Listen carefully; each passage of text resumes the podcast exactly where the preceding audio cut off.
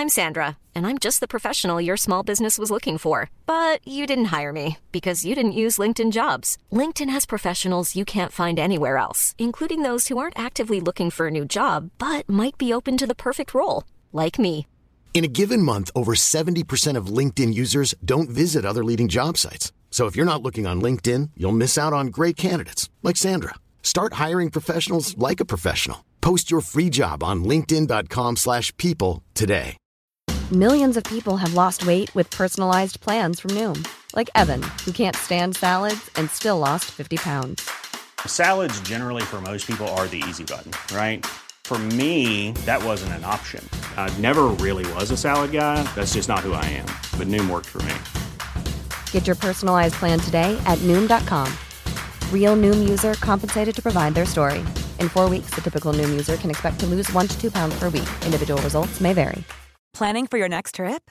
Elevate your travel style with Quince. Quince has all the jet setting essentials you'll want for your next getaway, like European linen, premium luggage options, buttery soft Italian leather bags, and so much more. And is all priced at 50 to 80% less than similar brands. Plus, Quince only works with factories that use safe and ethical manufacturing practices. Pack your bags with high-quality essentials you'll be wearing for vacations to come with Quince. Go to quince.com slash pack for free shipping and 365-day returns.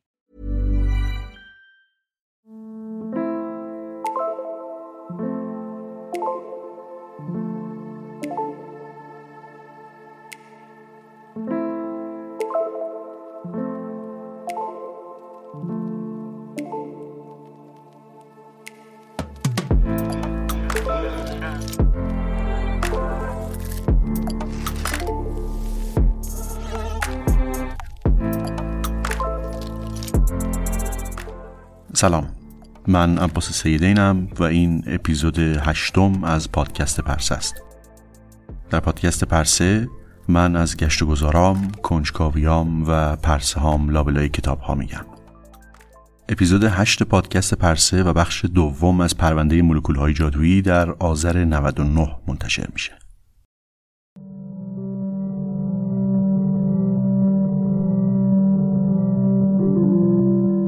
LSD was uh, a very powerful revolutionary uh, device, giving people control of their own brains. There is nothing smart, there is nothing um, uh, grown up or sophisticated in taking an LSD trip at all. They're just being complete fools. I think it would be extremely good for almost anybody with uh, fixed ideas and with, uh, with a great certainty about what's what. Drop out of college, drop out of graduate school, drop out of uh, junior executive, drop out of senior executive, turn on, tune in, drop out.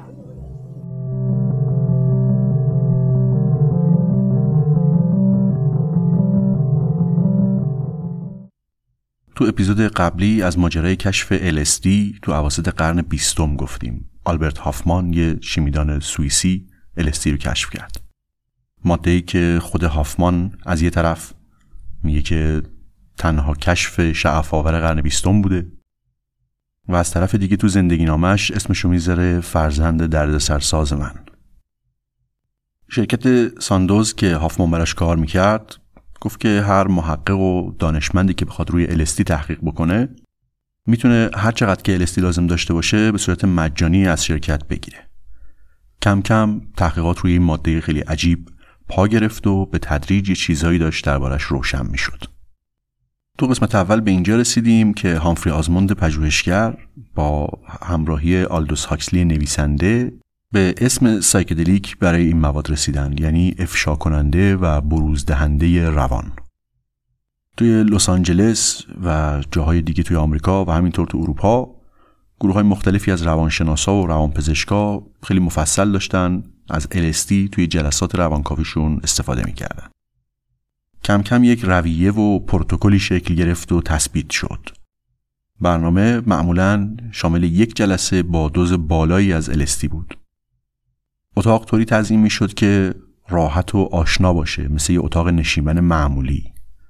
یکی یا دو تا روانشناس ناظر حضور داشتند که معمولا خیلی حرف نمی زدن تا بذارن سفر یا تریپ روند خودش رو طی بکنه.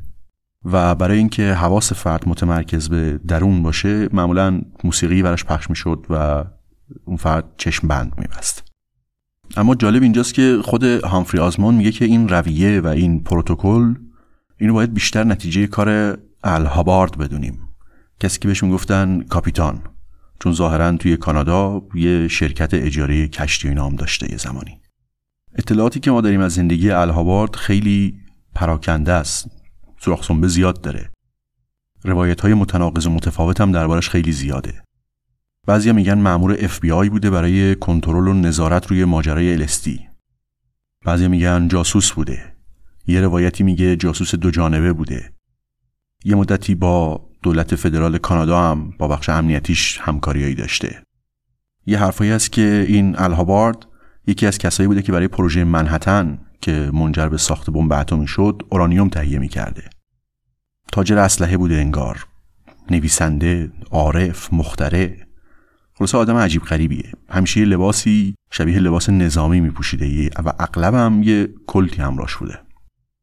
اما چیزی که به موضوع ما مربوط میشه اینه که هاوارد بعد از خوندن یه مقاله درباره الستی توجهش خیلی جلب میشه به این پدیده. یه بار با کمک یه روانشناس امتحان می‌کنه و این براش یک تجربه فوق العاده عمیقی میشه. طوری که نه فقط استعاری بلکه عملا زندگیشو تغییر میده. هاوارد باور می‌کنه که وظیفه و اصلا رسالتش تو کل این کائنات اینه که پیام الستی رو به تعداد هرچی بیشتری از آدما برسونه.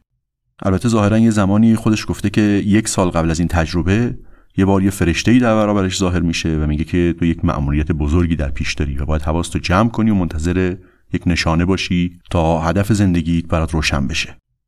بعد از اون تجربه الستی می‌فهمه که مأموریت زندگی ما ظاهرا همین الستیه قبلا گفتم که توی این داستان سایکدلیکا کم کم باید به اینجور حرفا عادت بکنیم.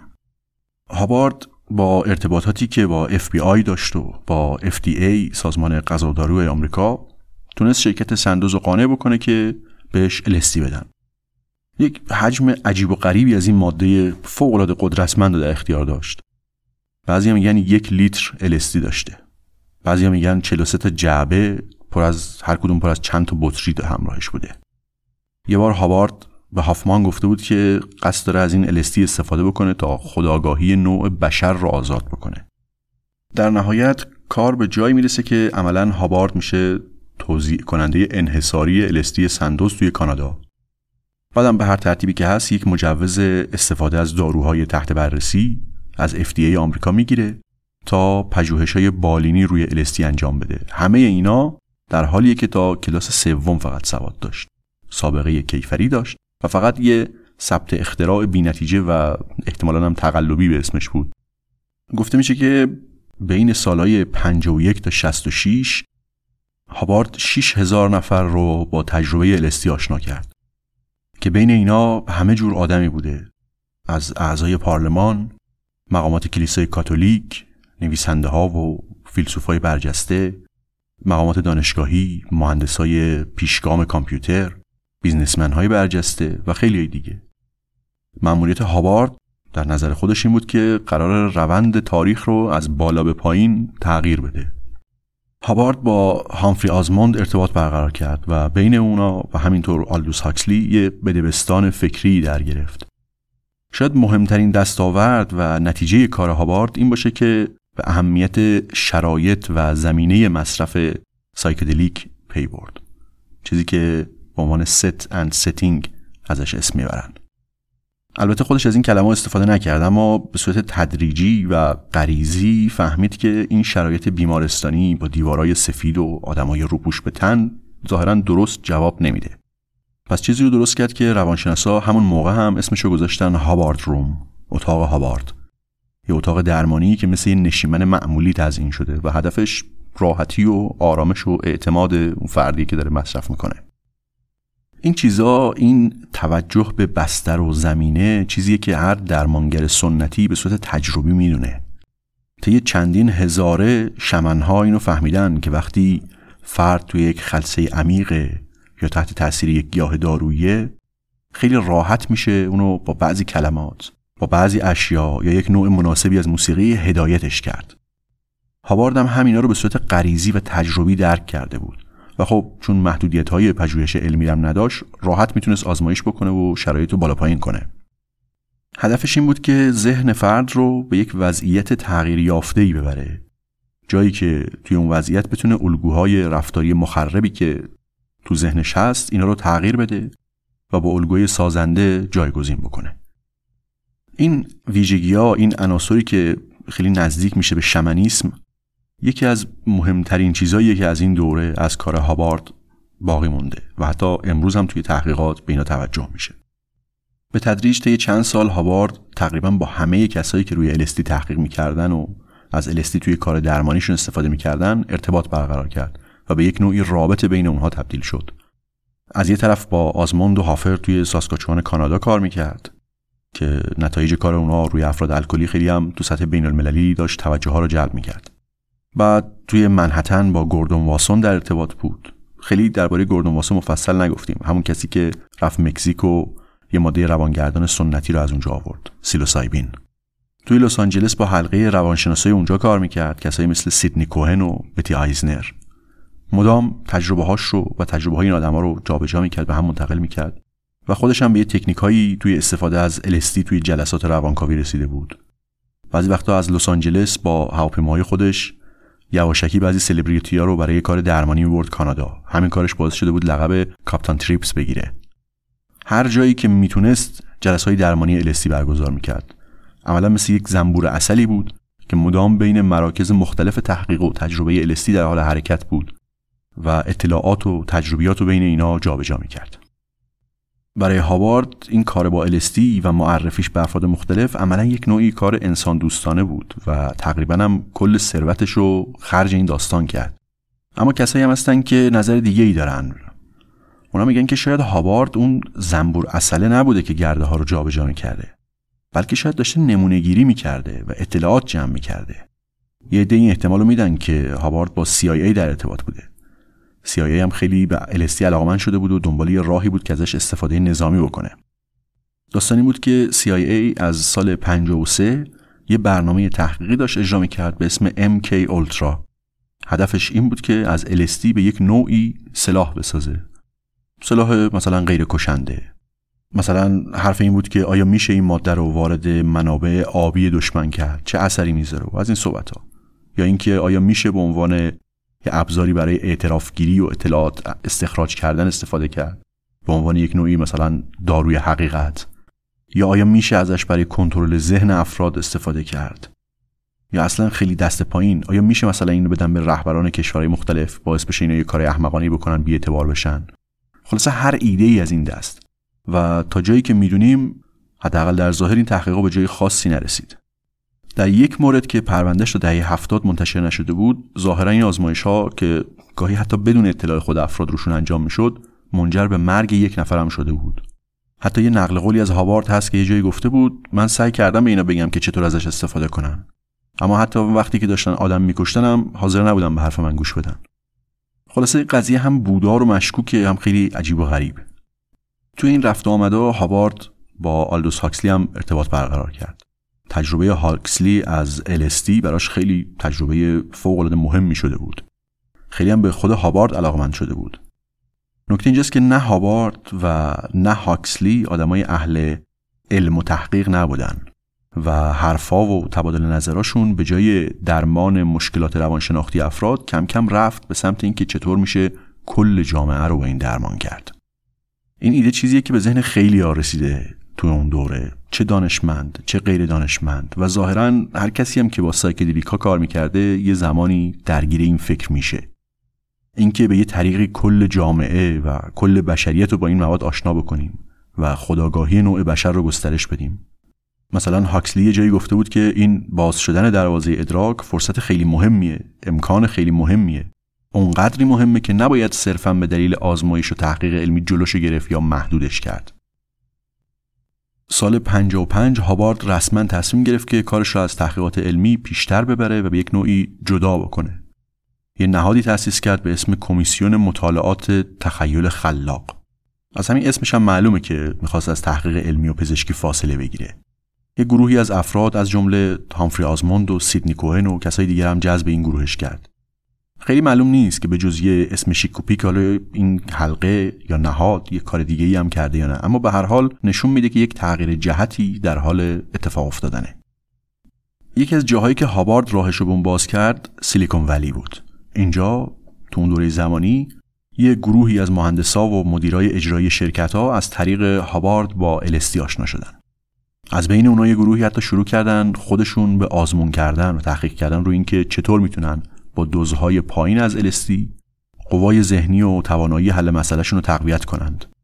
این روند که از اون زمان شروع شد حتی امروز هم وجود داره و میکرودوزینگ یعنی مصرف منظم دوزهای خیلی پایین به عنوان یک مکمل یا داروی تقویتی ذهنی بین جماعت اهل تکنولوژی ظاهرا چیز رایجیه.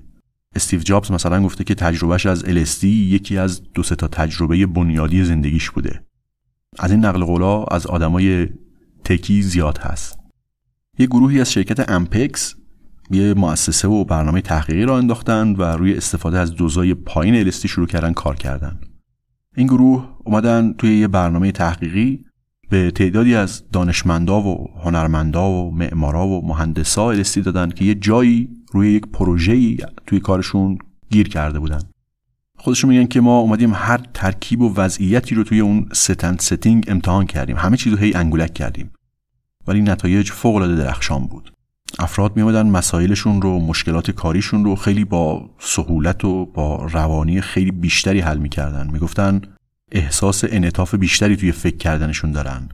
می‌تونن خیلی راحتتر مسائل رو تجسم بکنن و اونا رو توی یک بسترهای تازه‌ای ببینن و راه حل براش پیدا بکنن. این تحقیق البته کلی مشکلات روش شناختی داره و به این راحتی نمیشه اونا رو به عنوان تحقیق علمی در نظر گرفت. اما دلیل اینکه من این رو دارم تعریف می‌کنم اینه که ببینیم حال و هوا و نگاه این آدما به الستی و مواد مشابهش تو اون دوره چی بوده. چطور درباره اینا فکر می‌کردن. یه قدم دیگه بریم جلو. تقریبا هر جا حرف از LSD میشه یا کلا موضوع psychedelic مطرح میشه یک اسم هست که پیش میاد. آقایی به اسم تیموتی لیری و پروژهش توی دانشگاه هاروارد به اسم پروژه psilocybin هاروارد تو سال 60 I'm Sandra, and I'm just the professional your small business was looking for. But you didn't hire me because you didn't use LinkedIn jobs. LinkedIn has professionals you can't find anywhere else, including those who aren't actively looking for a new job but might be open to the perfect role, like me.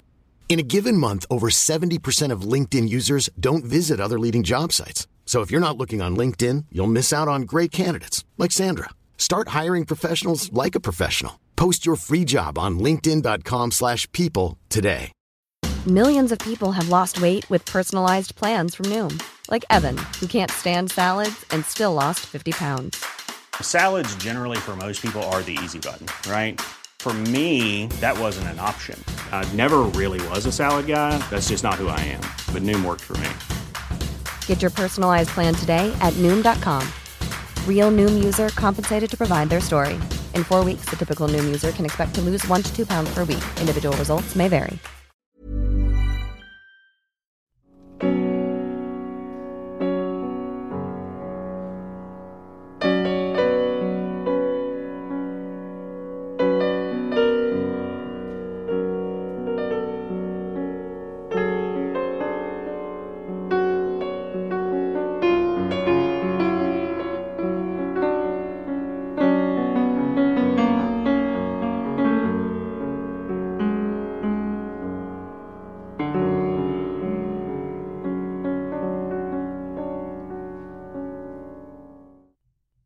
وقتی به سال 1960 نگاه می‌کنیم می‌بینیم که آینده تحقیقات روی مواد psychedelic خیلی روشن و درخشان به نظر می‌رسید. طی یک دهه گذشته چند صد تا مقاله پژوهشی چاپ شده بود. حتی چند تا کنفرانس بین المللی در مورد psychedelic ا برگزار شده بود. یعنی عملا یه شاخه پژوهشی جدید با قدرت در حال پا گرفتن بود. اما فقط ظرف پنج سال ورق برگشت. شرایط سیاسی و اجتماعی کاملا تغییر کرد. یک وحشت و اضطرابی کل جامعه رو فرا گرفت که الستی داره جامعه رو میبلعه و تقریبا همه تحقیقات سایکودلیک متوقف شد. اما واقعا چی شد که اینطور شد؟ وقتی گزارش ها و روایت های افراد دخیل تو ماجرا رو می‌خونیم خیلیشون میگن که آره الا این که بخوایم همه چی رو تقصیر تیموتی لیری بندازیم خب خیلی ساده انگارانه است. تحولی که رخ داد خیلی پیچیده بود. اما بعد که توضیح میدم باز می‌بینی همه چی انگار تحت تاثیر تیموتی لیریه. در نهایت شاید بشه اینجور نتیجه گیری کرد که این استاد روانشناسی هاروارد که قدری هم میل به مشهور شدن داشت باعث آسیب خیلی جدی و حتی کشنده به تحقیقات مواد سایکدلیک شد. اما وقتی این مواد از آزمایشگاه و فضای علمی خارج شدن و وارد اجتماع شدن چنان نیروی عظیمی رو آزاد کردند و چنان تغییراتی رو پیش بردند که واقعا بیشتر از صرف اثرگذاری یک فرده خلاصه قضیه پیچیده است. از حالا از داستان جلو نزنیم. بریم سراغ تیموتی لیری. سال 59 تیموتی لیری به عنوان یه روانشناس برجسته تو حیطه روانشناسی شخصیت به عنوان استاد هاروارد استخدام شد. اما از قبلترش هم لیری یک مشکلاتی با کل هیته روانشناسی داشت. چند سال قبلترش یه آزمایشی رو تو مرکز تحقیقاتی کایزر در اوکلند انجام داده بود. که می‌خواست مقدار و میزان اثرگذاری روان درمانی رو بسنجه. تعدادی از افرادی که برای دریافت خدمات روان درمانی می اومدن و گرفتن و به دو گروه تقسیم کردن. یه گروه خدمات روان درمانی استاندارد گرفتن. یه گروه دیگه هم به عنوان اینکه شما تو لیست انتظار هستین منتظر موندن. بعد از یک سال یک سوم این افراد حالشون بهتر شده بود. یک سوم حالشون بدتر شده بود. یک سوم هم هیچ تغییری نکرده بودن. و نکته اینجا بود که توی هر دو تا گروه این یک سوم عین هم وجود داشت. یعنی فرقی نداشت که شما خدمات روان درمانی دریافت کرده باشی یا نه. پس لیری این احساس داشت که اصلا کل روانشناسی به چه دردی می‌خوره. بعد از اینکه اومد به هاروارد خیلی زود خودش رو تثبیت کرد. روابط عمومی قوی داشت شخصیت اثرگذار و جذابی داشت. یک استاد خوشتیپ و قدری بدبین و تلخ و خوش زبون و خیلی هم بین زنها محبوب بود. یه حال شورشیگونه ای داشت. از تحقیق های روانشناسی به عنوان بازی یاد می‌کرد می‌گفت بازی روانشناسی. بعضی از همکاراش هم خیلی از این حال بی‌قیدی که داشت نسبت به روش علمی و نگاهی که به کلیت روانشناسی داشت نگران بودن. سال 1960 سه سال بعد از اون که گوردون واسون اون مقاله معروفش رو تو مجله لایف با عنوان قارچ هایی که تصاویر غریب خلق می‌کنند چاپ کرد. تیموتی لیری پاشد رفت مکزیک و سیلوسایبین رو تجربه کرد. این برای لیری یه تجربه بود که کاملا متحولش کرد. توی یک بعد از ظهر میل و اشتیاقش برای فهمیدن ذهن انسان دوباره شعله شده بود و شاید حتی بشه گفت منفجر شده بود. خودش توی یکی از زندگی نامه هاش میگه که در طی چهار ساعت کنار آن استخر خیلی بیشتر از پانزده سال قبلش درباره ذهن مغز و ساختارش یاد گرفتم. یاد گرفتم که مغز یک کامپیوتر زیستی است که خیلی کم از توانش استفاده شده. فهمیدم که این خداگاهی معمول روزمره ما فقط یک قطره است در دریای هوشمندی و اینکه خداگاهی و هوش را می‌توان به صورت نظاممند بست و گسترش داد و مغز را می‌توان دوباره از نو برنامه ریزی کرد. خیلی با اشتیاق برگشت به هاروارد و پروژه سیلوسایبین هاروارد را انداخت. طی یکی دو سال اولش حداقل در ظاهر اصول و استانداردهای علمی رو سعی می‌کرد رعایت بکنه. یک همکاری هم جذب کرده بود به اسم ریچارد آلپرت و اینا دانشگاه رو قانع کردن و پروژه با یک شرط از طرف دانشگاه به راه افتاد. با این شرط که این ماده رو شما فقط به دانشجوی ارشد و دکترا می‌تونید بدین نه دانشجوی لیسانس. توی یکی از آزمایش اولیه اومدن و به چند صد نفر از افراد خیلی متنوعی سیلوسایبین دادن و بعد ازشون خواستن که یه پرسشنامه رو پر بکنن. افراد مثل آدمای دانشگاهی زنان خاندار هنرمندها نویسندهها روانشناسها دانشجوهای رده های بالاتر از لیسانس و بعدش هم یک گزارشی چاپ کردند به عنوان آمریکایی ها و قارچ ها در محیط طبیعی یک گزارش اولیه. این آزمایش هم نه تو محیط و ساختمان دانشگاه بلکه تو محیط آزاد انجام می‌دادند. و خود لیری و آلپرت هم مقادیر خیلی زیادی از سایبین و بعدها الستی مصرف می‌کردن و توی این جلسات خودشون شرکت داشتن نتایج پرسشنامه خیلی مثبت بود و تو بعضی موارد هم فرد گزارش کرده بود که یک تجربه عمیقی داشته که زندگیش تغییر داده. تو این مراحل اولیه لیری و دانشجوهاش حداقل یک گزارشی از این تجربه ها می نوشتن و بر اساس همین تجربه ها لیری به تدریج اصطلاح set and setting رو وضع کرد شرایط و موقعیت یه همچی چیزی.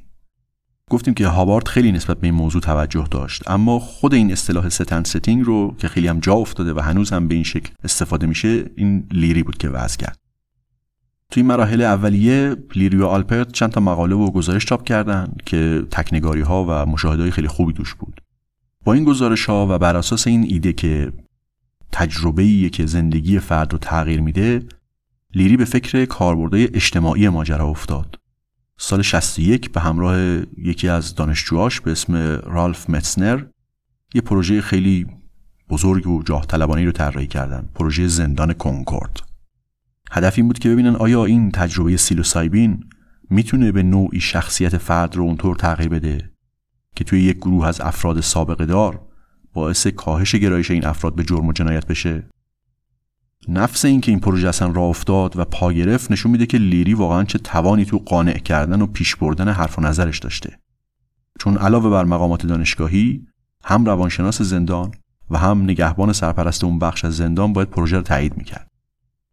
ایده این بود که دو گروه از ها رو توی زندان فوق امنیتی کنکورد ماساچوست با هم مقایسه بکنن. توی یک گروه زندانی همراه با یکی از همکارای لیری سیلوسایبین دریافت می‌کرد و توی گروه دیگه ای نه گروه کنترل بود. اینجا همین ایده رو می‌بینیم و خود لیری هم به سراحت میگه که هدف از اینی که یک نفر از ما همراه با زندانی سیلوسایبین مصرف بکنه اینی که نگاه از بالا به پایین نسبت به فرد زندانی نداشته باشیم و باهاش مثل نمونه آزمایشگاهی برخورد نکنیم. و برنامه این بود که یک ماه بعد از آزادی این افراد اینا رو پیگیری بکنن ببینن که وضعیتشون چطوریه. نتایج واقعا غیر قابل باور بود. ده ماه پس از آزادی فقط 20 درصد از این زندانی دوباره زندانی شده بودن در حالی که این رقم توی گروه کنترل 80 درصد بود. البته یه دهه بعد وقتی نتایج دوباره مورد به مورد و تک به تک پرونده ها رو بررسی کردن دیدن که نه این نتایج خیلی هم درست نیست و عملا هیچ رابطه آماری خیلی معنیداری بین سیلوسایبین و کاهش تکرار جرم وجود نداره. حتی همون موقع هم رئیس دپارتمان توی هاروارد جزو منتقدای متدولوژی و روش کار پروژه بود و در ادامه کارم می‌بینیم که نه فقط کسایی خارج از دایره محققای سایکدلیک بلکه افرادی از داخل همون حلقه هم کسایی مثل سیدنی کوهن هم می‌گفتن که لیری دقت علمی نداره. سال 62 لیری و یکی دیگه از همکاراش به اسم والتر پنکی یک آزمایش دیگه اجرا کردن به اسم Good Friday Experiment این بار لیری سعی کرد که با دقت بیشتری استانداردهای روش علمی رو رعایت بکنه. هم گروه کنترل داشت هم آزمایش رو به صورت double blind انجام می‌داد. یعنی فرد خودش نمی‌دونست که جزء گروه کنترل یا نه. 20 دانشجوی الهیات گرفتن به بعضیشون سیلوسایبین دادن به بعضیشون placebo ی فعال. یعنی چیزی که سیلوسایبین نیست اما یه اثراتی رو فرد ایجاد می‌کنه که براش قابل مشاهده است و این احتمال وجود داره که باور کنه داروی واقعی گرفته. توی مراسم Good Friday یه مراسم مذهبی توی کلیسای مارش این آزمایش انجام شد. از ده نفری که سیلوسایبین گرفتن هشت نفر گزارش کردند که تجربه های اشراقی خیلی قوی داشتن ولی از گروه کنترل هیچکس چنین ادعایی نکرد. البته تشخیص پلاسیبو هم از داروی اصلی خیلی کار راحتی بود. اونایی که پلاسیبو گرفته بودن آروم سرجاشون نشسته بودن. در حالی که اون یکی ها داشته بودن تو کلیسا داشتن قدم می‌زدن یا دراز میکشیدن. یا هر از گاهی یه چیزایی می‌گفتن مثل اینکه خدا همه جا هست یا آه چه شکوهی. و حتی یه نفرم سعی کرد از کلیسا پاشه بره بیرون و با فریاد می‌خواست به همه جهان اعلام کنه که عشق مهمترین چیز دنیاست. این آزمایش با تمام مسائلش بعدها الهام بخش تحقیقات دیگه روی سایکدلیکا میشه که حالا بعدم بهش می‌رسیم. اما این موقع دیگه لیری علاقش رو عملا به کار علمی از دست داده بود. و به قول خودش می‌خواست روانشناس بازی رو با گروه بازی عوض بکنه. گروه اصطلاحا یعنی معلم مذهبی یا چنین چیزی. باور تیموتی لیری واقعا این بود که اثرگذاری معنوی و فرهنگی سیلوسایبین و الستی خیلی بیشتر و مهمتر از فواید درمانی اونا برای تک تک افراده. حالا باز لیری داشت همون مسیری رو می‌رفت که قبل از اون هاوارد و آلدوس هاکسلی و, و تا یه حدی هم هامفری آزموند رفته بودن. اینکه این مواد قدرت اینو دارن که نه فقط افراد رو درمان بکنن بلکه کل جوامع رو تغییر بدن کل بشر رو تغییر بدن. و لیری خودش رو توی این مسیر به عنوان پیامبر این تحول می‌دید. لیری می نویسه که باور ما این بود که الان زمانی است که بعد از آن کارهای سطحی دهه پنجاه دیدگاه های خیلی بزرگ رو دنبال کنیم.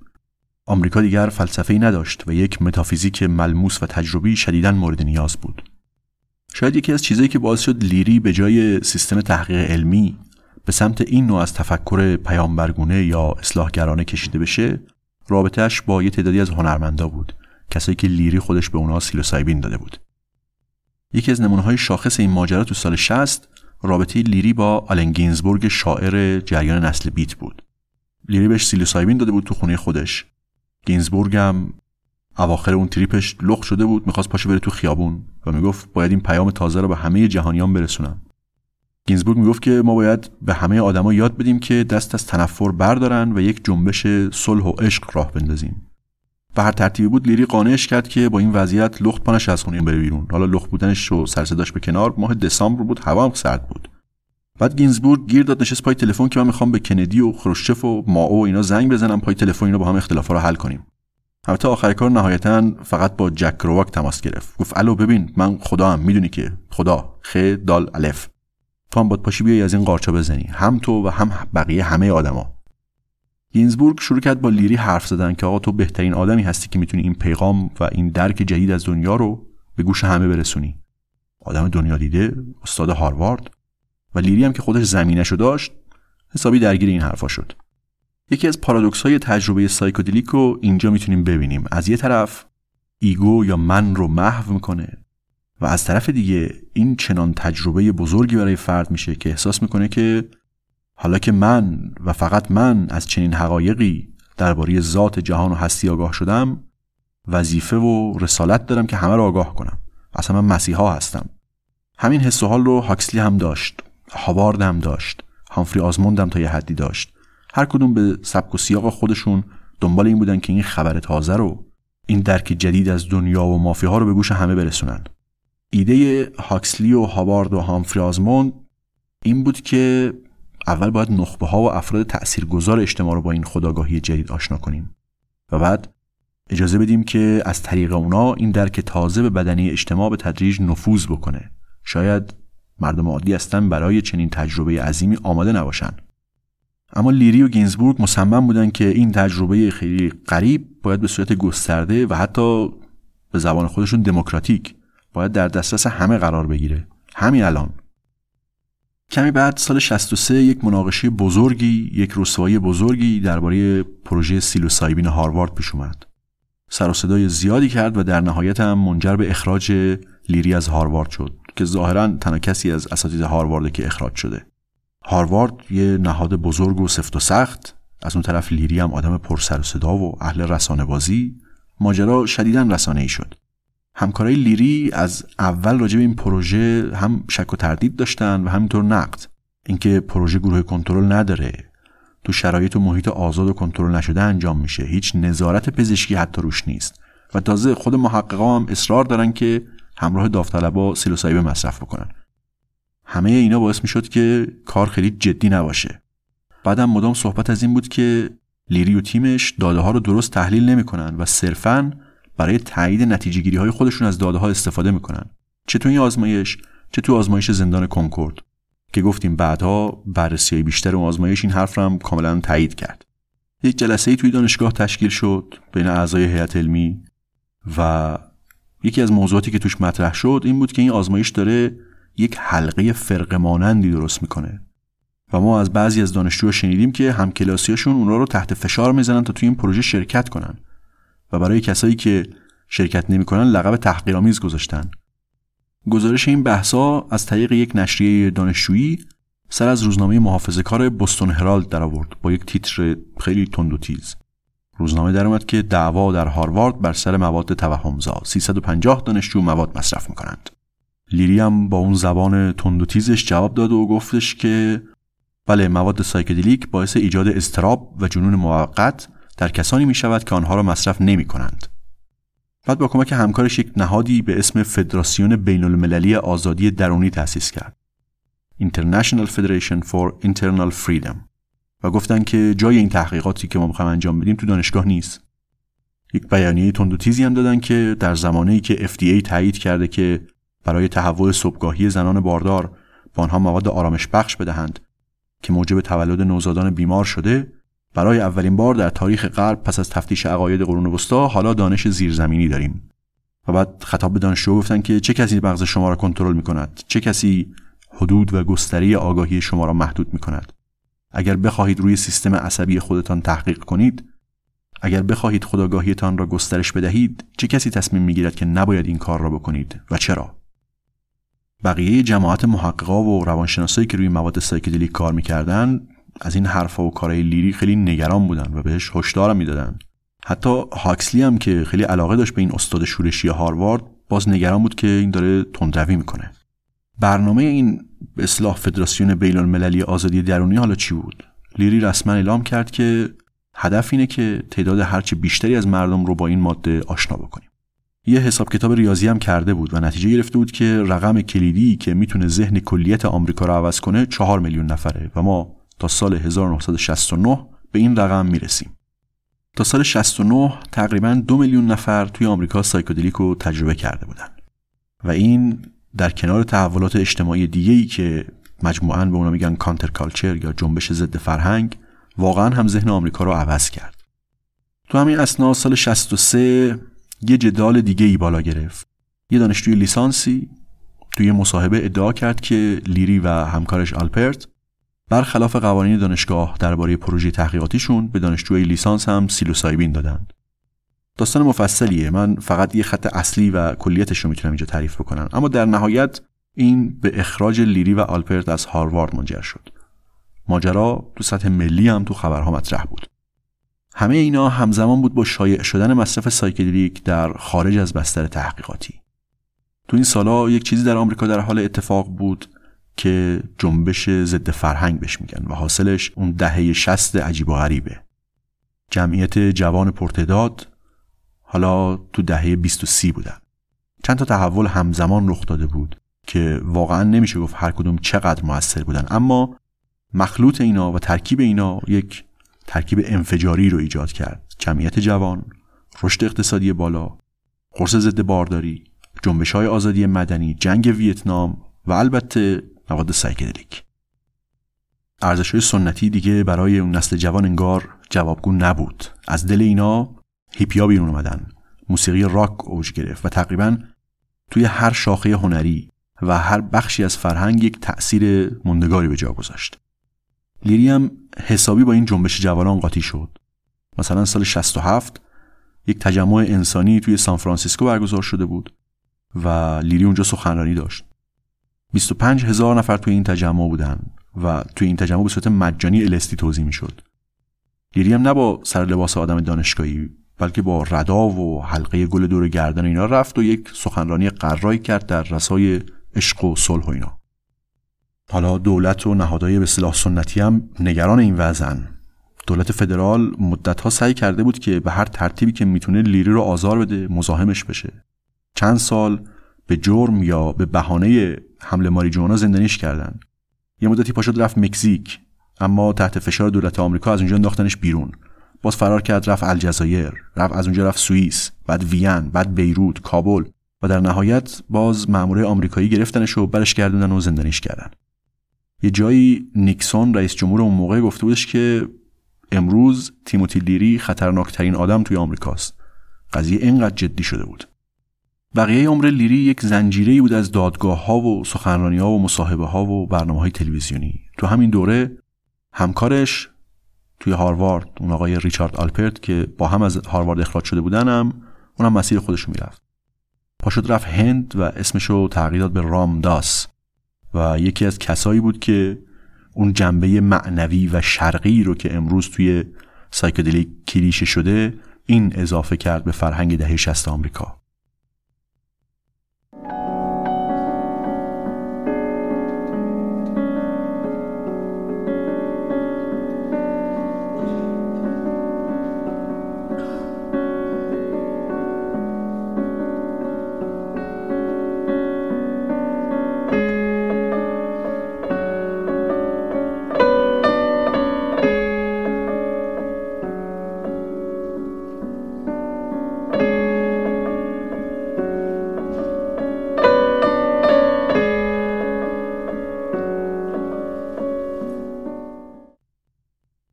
همه این تحولات منجر به یک اضطراب و اصطلاحا پنیکی توی جامعه شده بود.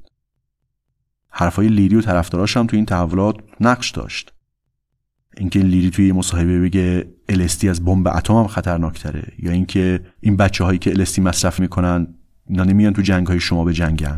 اینا نمیان عضو سازمان ها و شرکت های شما بشن. طبیعتا کمکی به آرام شدن فضای جامعه نمی‌کرد.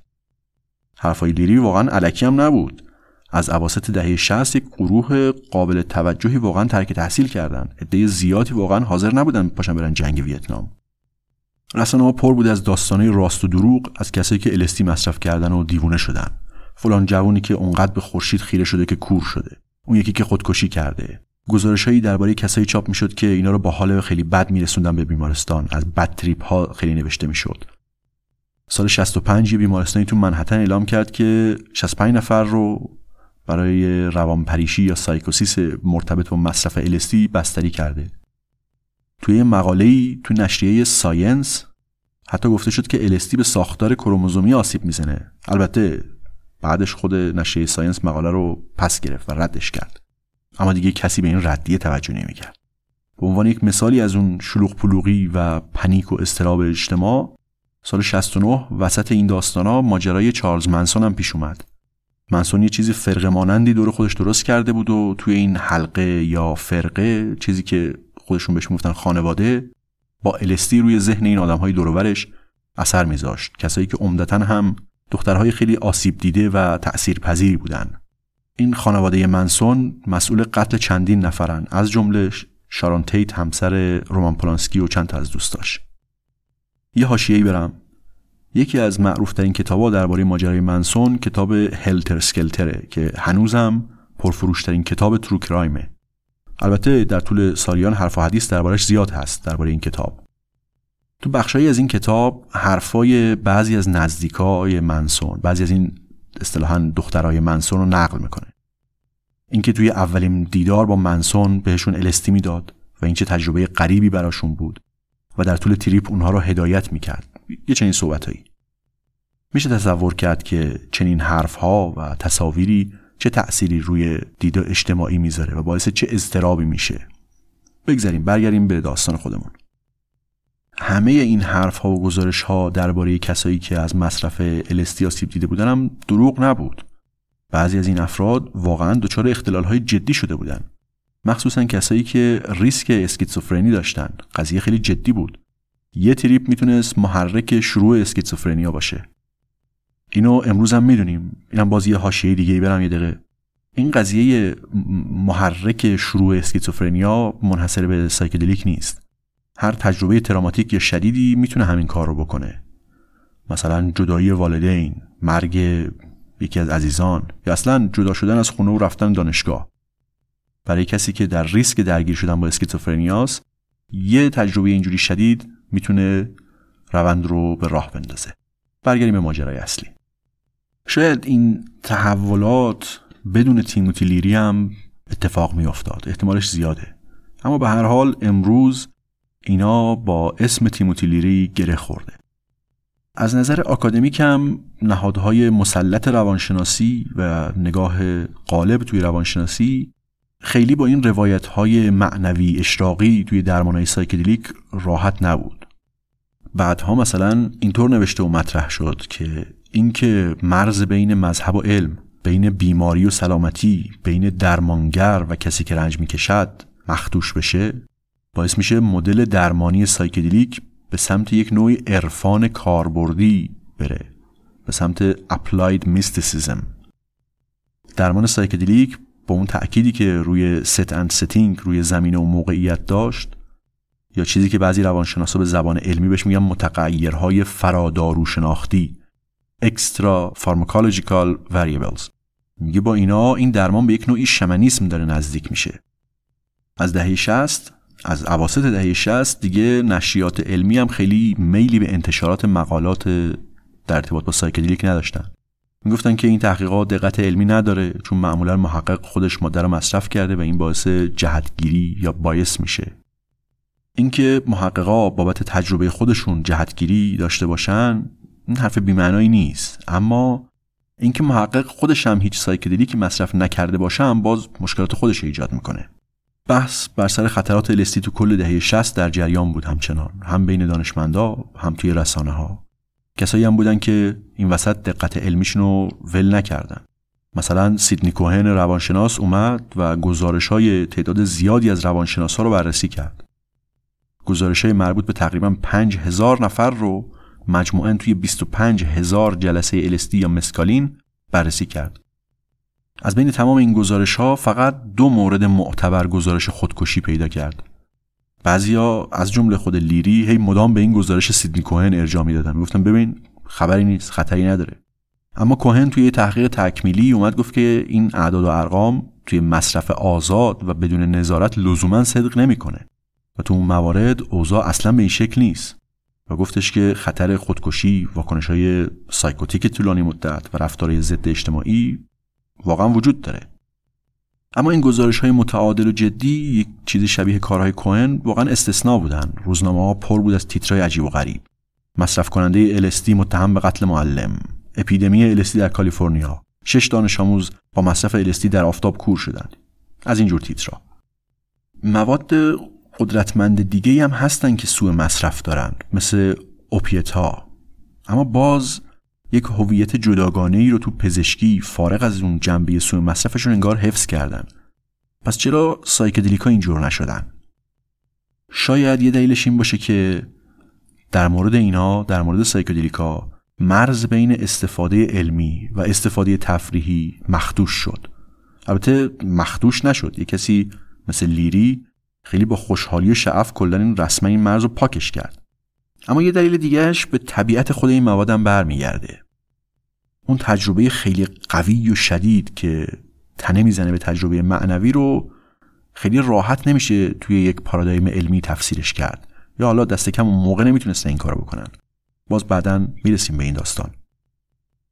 گاهی گفته میشه که تجربه این مواد و اثراتشون ذاتا غیر قابل کنترله.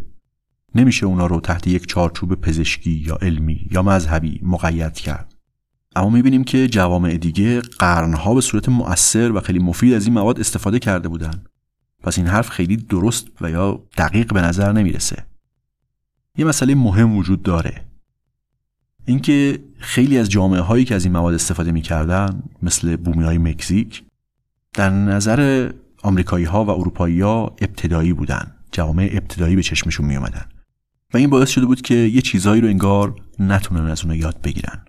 شاید مهمترین چیز در ارتباط با سایکدلیکا این باشه که این مواد قدرتمند توی اون جوامع اینا در یک حفاظ و در یک ساختار اجتماعی یک مجموعه ای از تجربه و سنت و آین و مناسک بافته شده بودن که باعث می شد این تجربه ها توی اون ساختار اجتماعی معنا پیدا بکنن.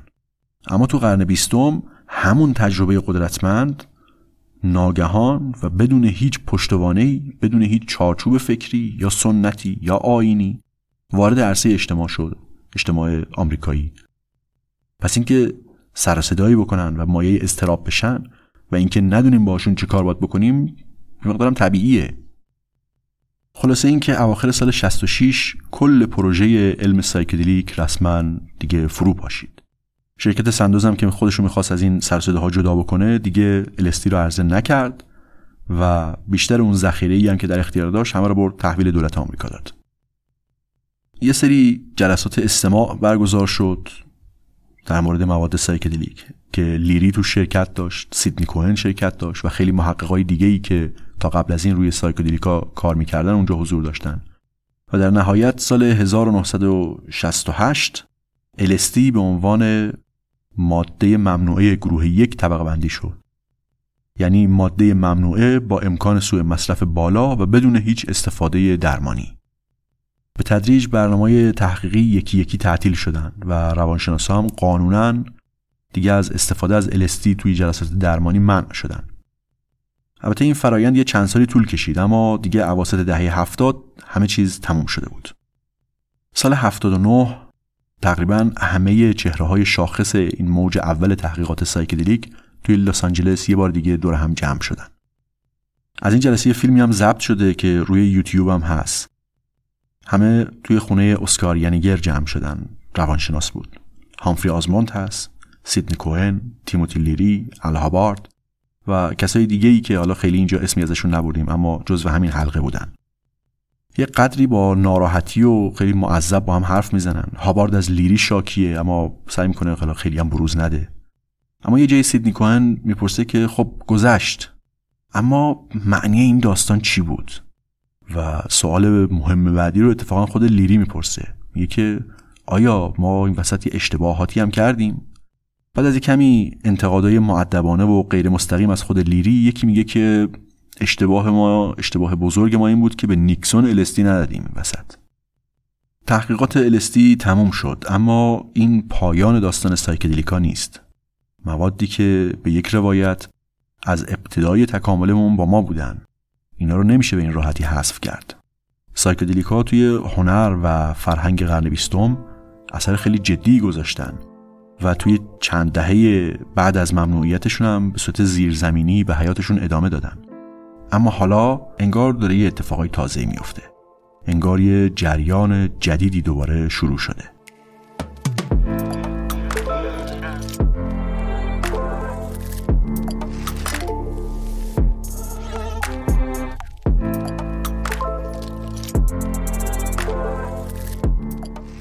این اپیزود هشتم از پادکست پرسه و بخش دوم از پرونده مولکولای جادویی بود. خیلی ممنون از اینکه پرسه رو میشنوید و به دوستاتون معرفی می‌کنید. ممنون از دالینال کشانی که پوسترهای این پرونده رو طراحی کرد. می‌تونید پادکست پرسه رو روی اینستاگرام at پرسه پادکست و همینطور روی توییتر at پرسه پی دنبال بکنید یا با ایمیل info با من در تماس باشید.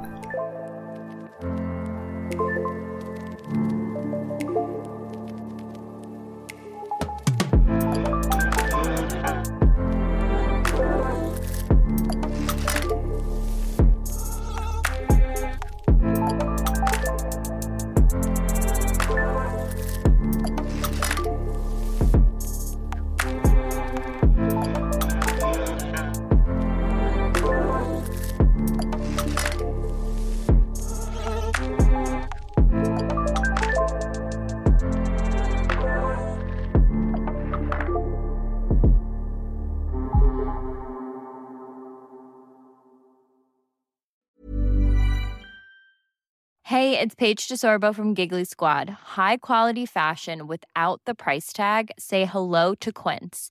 I'm snagging high-end essentials like cozy cashmere sweaters, sleek leather jackets, fine jewelry, and so much more. With Quince being 50 to 80% less than similar brands. And they partner with factories that prioritize safe, ethical, and responsible manufacturing. I love that. Luxury quality within reach. Go to quince.com slash style to get free shipping and 365 day returns on your next order. Quince.com slash style.